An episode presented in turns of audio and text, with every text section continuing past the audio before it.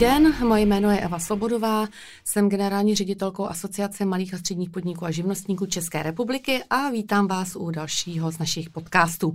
Mým dnešním hostem je pan David Jelínek, obchodní a marketingový ředitel společnosti Jelínek, výroba nábytku SRO. Dobrý den.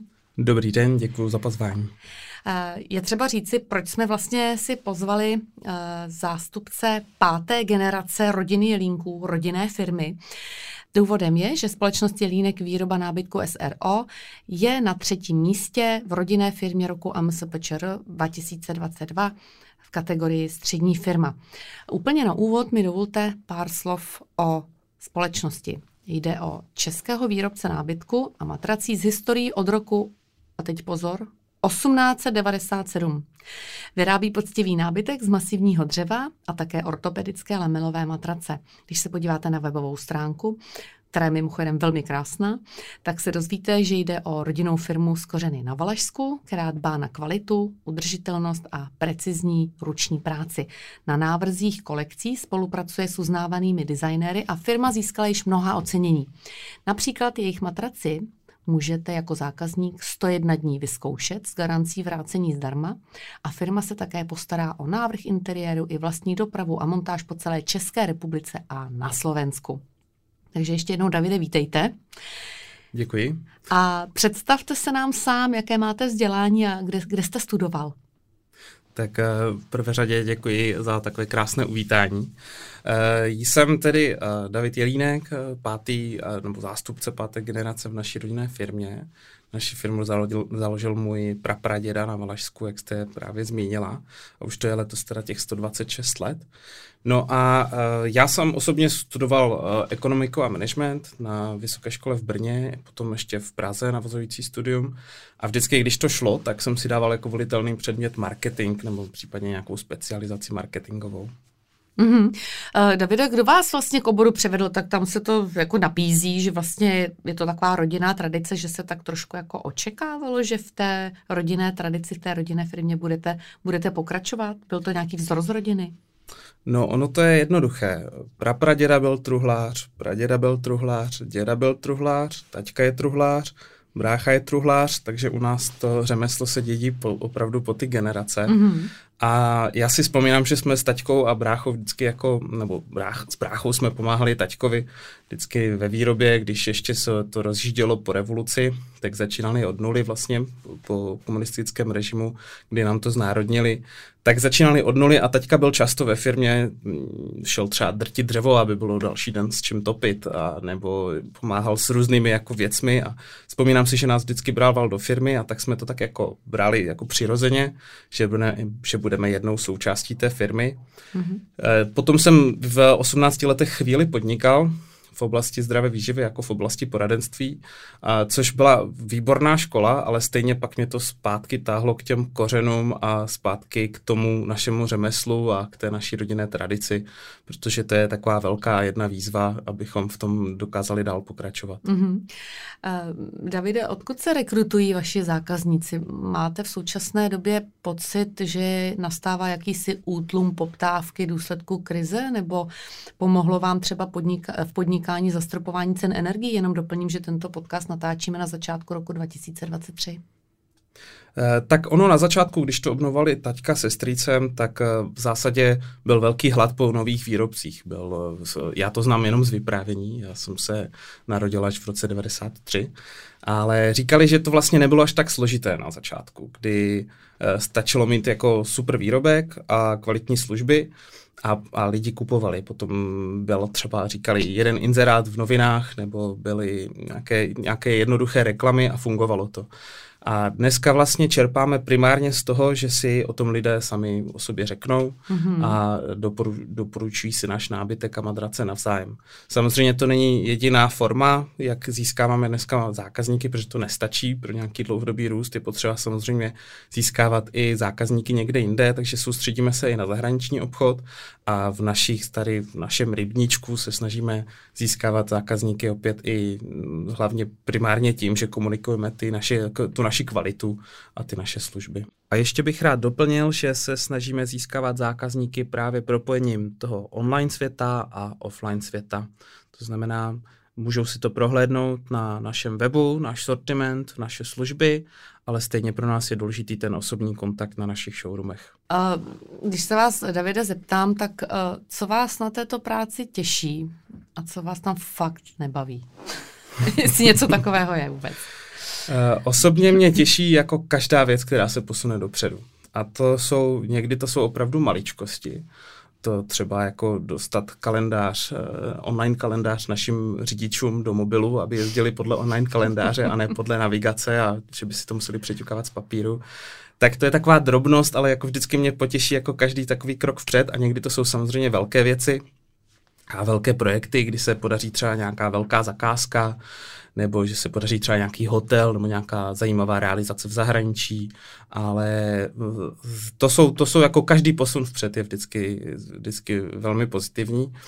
No a co člověka jako vždycky ubíjí, je takové, když se nahromadí ta nekonečná operativa. To je vždycky bude a ta vždycky bude a neskončí, ale vždycky mě to učí být jako lepším lídrem, lepším manažerem, abych jako dokázal to případně předelegovat nebo nějak zautomatizovat, protože nechci, aby, aby, abych se do budoucna stal špuntem, na kterém to, přes který to musí všechno procházet, ale vlastně přes to množství se to zašpuntuje. Mm-hmm. Když se podíváte na rodinné podnikání jako takové, tak má to podle vás nějaké velké výhody a naopak také nevýhody? Jak to vidíte vy? Ta největší výhoda je, že si věříme a že držíme spolu. To, to je jednoznačně ten největší benefit. Můžeme se na sebe spolehnout, můžeme si prakticky cokoliv říct. Je to, to, to, co můžeme si říct mezi sebou, nemůžeme vždycky ventilovat do firmy. Tak a to zůstává mezi námi a potom se dohodneme, jaký je třeba z naší strany potom ten finální výstup, na čem jsme se domluvili.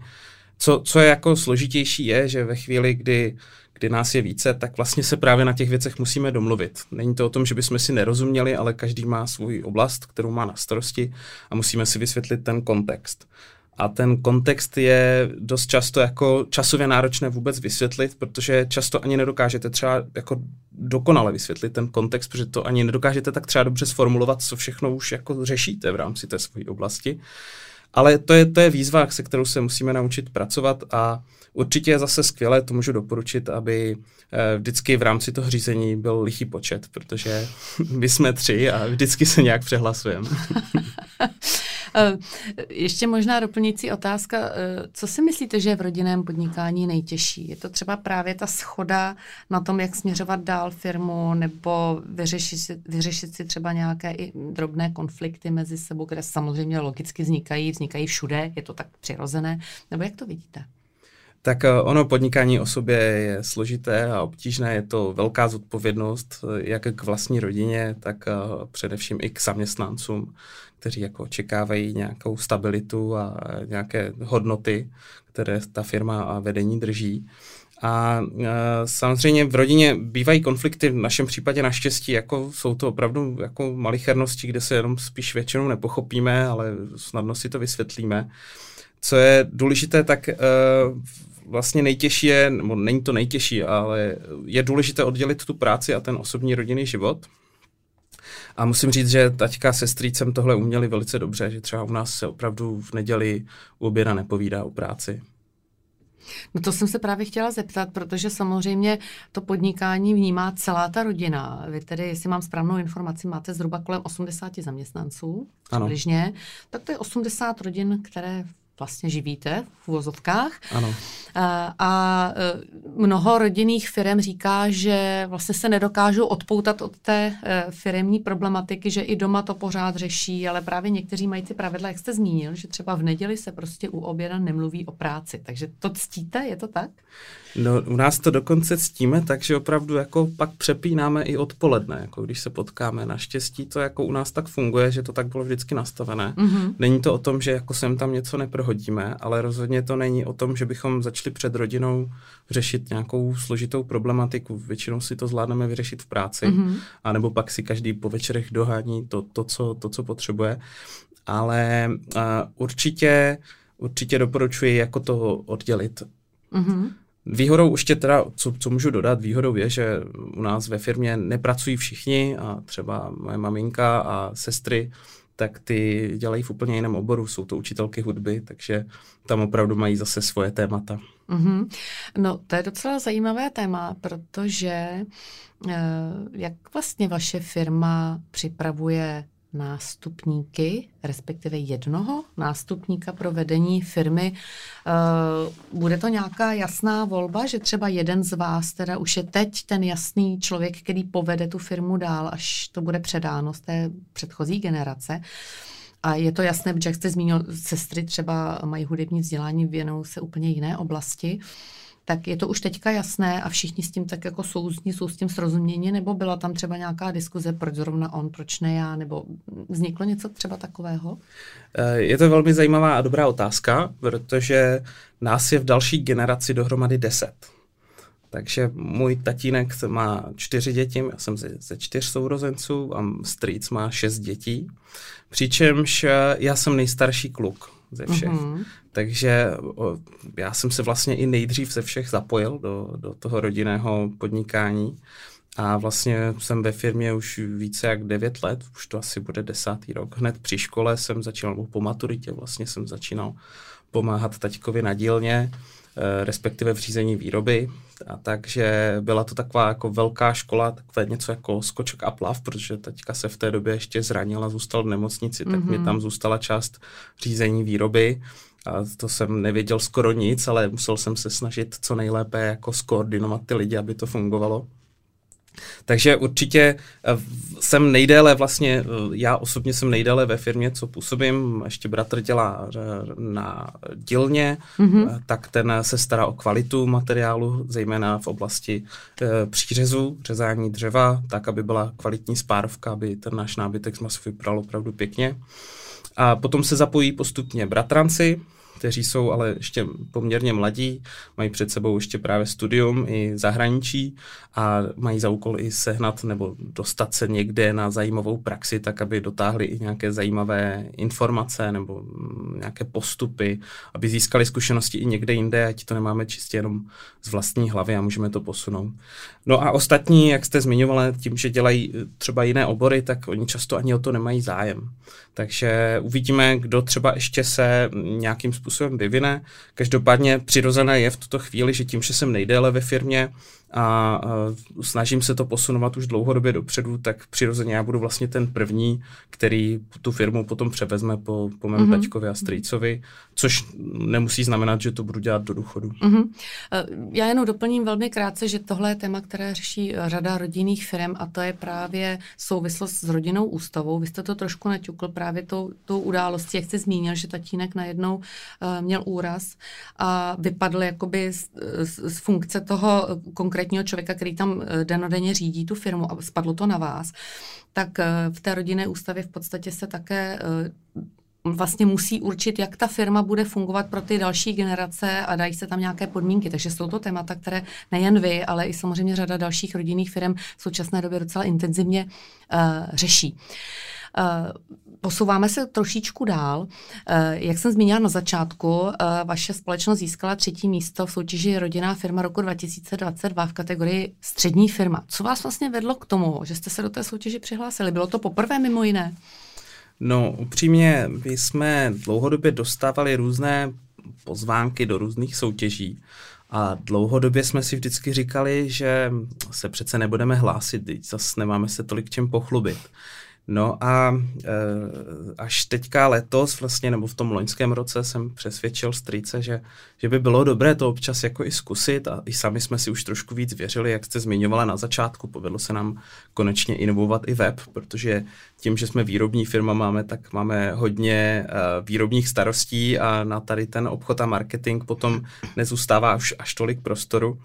Takže se nám podařilo pár milníků splnit, tak jsme si řekli, tak to zkusíme a a tak jsme se přihlásili a najednou jsme získali do, dokonce i více těch ocenění. Takže z toho máme obrovskou radost a, a jdeme dál. No, tak se Motivovalo nás to. Pochlupte se, jaké máte další ocenění. Jmenujte některé. Ještě jsme se získali Odolná rodinná firma roku 2022 a pak jsme se byli nominovaním na ocenění českých exportérů mm-hmm. a pak myslím ještě něco a teď si nespomenu na ten název úplně. Tak skvěle. bylo, nebylo, nebylo to už potom tak jako až tak významné, samozřejmě tady rodinná firma roku, tak to je jedno z, z těch nejvýznamnějších mm-hmm. ocenění, z toho máme velkou tak radost. To určitě gratulujeme. S tím souvisí i další otázka, jak jste to ve firmě prožívali, to ocenění, co zaměstnanci třeba vychlubili jste se teda, tak máme to třetí místo, slavili jste to nějak, nebo jaká byla odezva?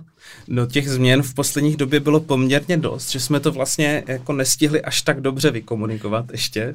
Pořád se řeší různé další jiné projekty. Čeká nás ještě jako dobře to vykomunikovat ve firmě. Samozřejmě, že jsme to všem řekli, všichni měli z toho velkou radost a řekli jsme to i v souvislosti s tím, že od nového roku zvyšujeme mzdy, tak to byla o to větší to radost. dobrá zpráva. je to tak, takže všichni měli velkou radost, že firmě se daří a že, že má, máme i, že ta firma je stabilní a, a můžou se na to spolehnout a že můžeme pokračovat dál, stavět na těch správných hodnotách. Já to tady docela často slyším od těch rodinných firm, že jako zvažovali, jestli se přihlásit do nějaké soutěže, protože přece nejsou tak výjimeční. Ale je to jenom o tom, že skutečně oni jsou velmi dobří a nebojí se prostě porovnat s těmi ostatními, takže jste toho důkazem. Máte pravdu, určitě je potřeba, aby si jako firmy více věřili, obzvlášť ty rodinné, že Češi jsou šikovný národ a je potřeba to umět prodat. Uh, Davide, zeptám se vás eh, v oblasti eh, vlastně výroby nábytku nebo i těch eh, zdravotních matrací, tak chci se zeptat, jaké jsou tam nové trendy v tom vašem oboru? Nějak tam proniká digitalizace nebo co, co tam jako je teďka ta, ten nejnovější trend? Samozřejmě digitalizace je jeden z velmi důležitých trendů, který jako patří ke všem firmám. E, nicméně v naší firmě pořád je jako extrémně důležitá, extrémně důležitá ruční práce, protože dřevo není velkoplošný materiál, jako je třeba lamino, a dřevo potřebuje svoji péči, potřebuje lidský dotek. A stejně tak i madrace, když je vyrábíme, tak my nevyrábíme velkosériově, ale děláme opravdu eh, malosérie, nebo respektive šijeme každou madraci pro každého zákazníka individuálně podle jeho vlastních potřeb. Stejně tak jako i ten nábytek vyrábíme na zakázku. A to nejde dělat úplně jednoduše roboticky a hlavně to není ani náš styl. Eh, v každém případě, co jsou ty trendy, tak eh, jednak vnímáme, že určitý návrat k přírodě, to, to, to souvisí i s tématem ESG a, a udržitelností, kdy eh, je velmi zajímavé porovnávat eh, nebo srovnávat eh, firmy, které spíš provádí greenwashing, ale produkty mají stále jako spotřební a, a konzumní a, a vlastně potom my, když děláme produkty na celý život, kdy naše postele a náš nábytek se dědí po generace a naše madrace jsou obnovitelné, že se dají vyměnit vnitřní komponenty tak, abyste nemusela vyhazovat celou madraci.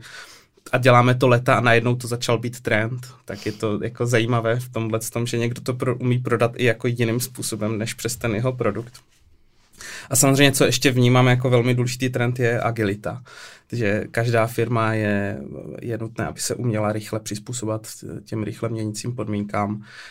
Covid nám to ukázal, jak rychle se můžou podmínky změnit a když už tak nějak bylo, byl klid, tak přišla válka, tak eh, musíme se umět eh, měnit v čase a přizpůsobovat situaci. V tom je právě výhoda těch menších firm, že oni jsou velmi flexibilní, jsou to takové štiky trošku oproti těm velkým korporátům, že se dokáží velmi rychle domluvit ve vedení a e, přizpůsobit těm novým podmínkám. E, když se ohlednete za historií firmy, jsou tam nějaké milníky nebo něco důležitého, na co jste nejvíc pišný? E, osobně jsem pišný na to, že můj táta a strýc šli do rizika a přestěhovali se z Prahy zpátky na Valešsko k těm kořenům našim. Vzali rodiny, to znamená sestry v té době a sestřenice, což byly malé děti a opravdu i s manželkami, s, naším, s naší mámkou, tetou, tak a, šli do rizika, až vzali si velký úvěr a zkusili to. Zkusili navázat jako tu, na tu tradici, na tu rodinnou tradici a v zásadě vrátili se do úplně rozbořené budovy, ta byla rozpadlá, museli to celé zrekonstruovat. Stroje byly v dezolátním stavu, nebo tam vlastně nebyly, bylo to vykradené. A jsem pišný na to, že to udělali a že do toho šli a že celou dobu drží ty hodnoty těch našich předků, což je jedno z našich mod, je poctivou prací získat důvěru zákazníků. A vlastně na základě toho postupnými kroky, nejsme žádný raketově rostoucí startup, ale postupnými kroky jdeme dopředu a stavíme to pořád na tom, to, jak to dělali naši předci. Mm-hmm. Uh, Davide, máte nějakého zákazníka, na kterého opravdu nezapomenete?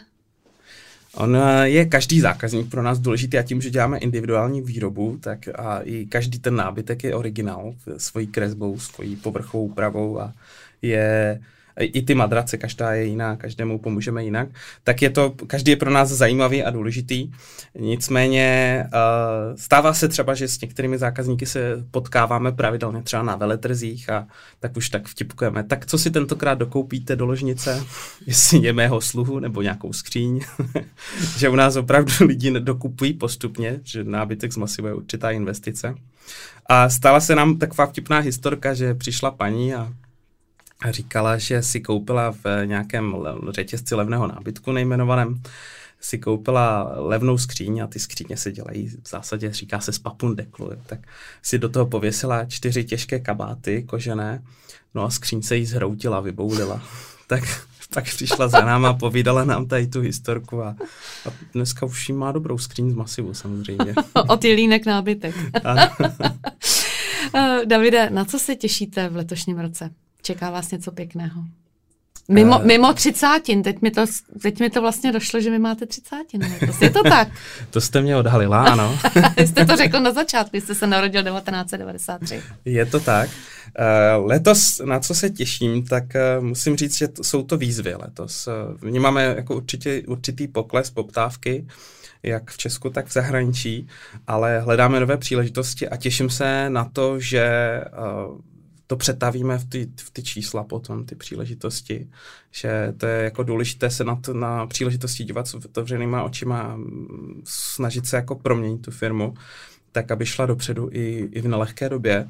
Tak se těším na ty výzvy a co ze soukromého života ty třicátiny asi až tak důležité ne, nejsou, ale čeká, čeká mě svatba s mojí skvělou partnerkou, takže, takže na to se těším asi nejvíc. Tak to jsou perfektní zprávy, to každý říct nemůže, takže to gratulujeme určitě. Uh, Davide, blížíme se do závěru toho našeho dnešního rozhovoru. Uh, ptám se každého hosta, uh, protože doba je nelehká. Co byste vzkázal rodinným firmám?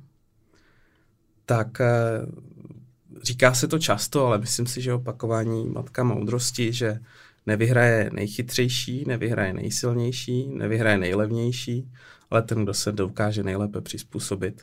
Takže mm, jako vzkázal bych, nebojte se inovací, snažte se inovovat jak ten produkt, tak ty služby k němu a pojďme do toho.